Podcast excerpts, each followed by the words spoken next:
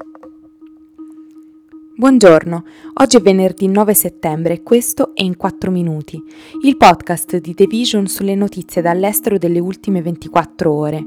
Parleremo di un raid nel campo profughi di Al-Hol in Siria che ha portato a un'ondata di arresti tra i sostenitori di ISIS, della morte della regina Elisabetta II, dei giornalisti egiziani indipendenti interrogati dopo la pubblicazione di un articolo critico col governo e di un incendio in un bar karaoke in Vietnam in cui sono morte 30 33 persone. Nelle ultime settimane ci sono stati dei raid delle forze di difesa siriane, alleate con gli Stati Uniti, all'interno del campo profughi di Al-Hol in Siria, considerato uno dei più difficili campi della regione e quello che in percentuale maggiore ospita le donne e i figli dei miliziani di ISIS. Al momento quel luogo ospita circa 55.000 persone. Il Comando Centrale degli Stati Uniti ha annunciato mercoledì che solo nelle ultime due settimane le forze di difesa siriane hanno arrestato dozzine di sospetti, sciogliendo una grande rete di facilitazione di ISIS. L'operazione è tuttavia ancora in corso, secondo un funzionario della difesa statunitense. Il raid, presentato come un'operazione di sgombero completo, è il più grande effettuato nel campo di Alol da maggio 2021 ed è stata la settima volta quest'anno che le unità delle forze di difesa siriane hanno fatto irruzione. Ogni raid ha portato alla detenzione tra i 40 e i 120 sospetti militanti di ISIS. Il processo di rimpatrio dei residenti del campo è stato ritardato in questi anni, soprattutto dal fatto che nessuno dei 50 paesi da cui provengono vuole reinserire nella società né le donne né i figli di ISIS. La maggior parte delle nazioni occidentali ha iniziato solo di recente a riportare indietro i rifugiati, mentre l'Iraq ne ha rimpatriati quasi 2500, secondo un recente conteggio del Dipartimento di Stato americano. Sia l'Iraq sia la Siria sono ancora alle prese con la ricostruzione delle città per essere in grado di reintegrare integrare i loro cittadini completamente. Elisabetta II è morta giovedì 8 settembre mentre si trovava nel castello di Balmoral in Scozia, dove si era ritirata negli ultimi mesi.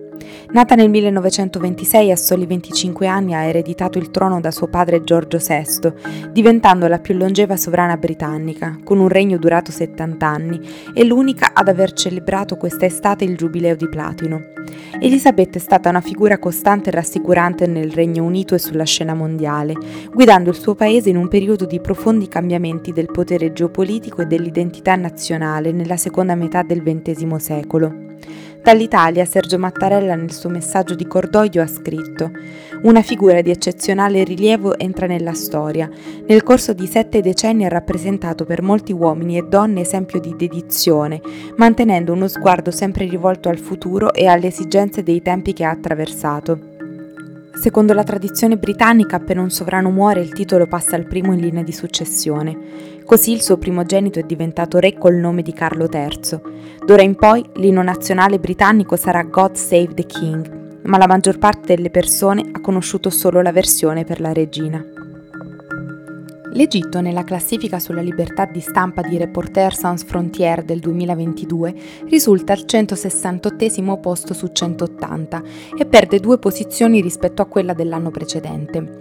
Madame Asr nel paese è nota per essere una testata indipendente e critica nei confronti del presidente al-Sisi. Così le autorità egiziane hanno interrogato il caporedattore e tre giornalisti di Madame Asr per presunta diffusione di false informazioni, secondo quanto riportato dal giornale giornale stesso sul suo account Twitter. Lina Atala e i suoi tre reporter sono stati convocati mercoledì a seguito delle denunce dei membri del partito filogovernativo Mostakbal Watan, Future of a Nation, per un articolo che li accusava di violazioni che dovrebbero portare alla loro uscita dalla scena politica. Le accuse contro di essi vanno dalla diffamazione alla diffusione di false informazioni, con l'obiettivo di destabilizzare il paese. Mentre la Costituzione egiziana del 2014 formalmente garantisce la libertà di stampa, l'Egitto conta circa 20 giornalisti dietro le sbarre ed è regolarmente criticato per i suoi precedenti in materia di diritti umani, con oltre 60.000 prigionieri politici molti dei quali incarcerati per diffusione di informazioni false, appunto, secondo quanto riportato dalle organizzazioni internazionali. Un incendio in un bar karaoke in Vietnam ha ucciso almeno 33 persone, diventando l'incendio più mortale nel paese del sud-est asiatico in oltre 20 anni e innescando un dibattito a livello nazionale sugli standard di sicurezza antincendio e sull'applicazione del codice. L'incidente è stato l'ultimo di una serie scoppiati nei bar vietnamiti negli ultimi anni e ha spinto il primo ministro Pham Minh Chin a ordinare ispezioni di sicurezza per tutti i luoghi considerati ad alto rischio, inclusi bar, pub e discoteche, che nello Stato sono forme di intrattenimento molto ricercate dalle persone. Un cortocircuito elettrico è stata la causa dell'incendio ad An Phu Karaoke, un bar nel mezzo del distretto industriale di Tuan An, una città a circa un'ora dal centro di Ho Chi Minh.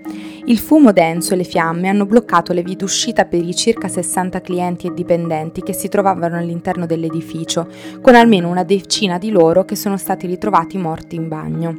Il bilancio dell'incendio è il più alto in Vietnam dal 2002 e ha sollevato interrogativi sugli standard di sicurezza antincendio e sul protocollo di ispezione, la cui revisione era già stata ordinata sei anni fa dal governo dopo un incendio in cui persero la vita 13 persone.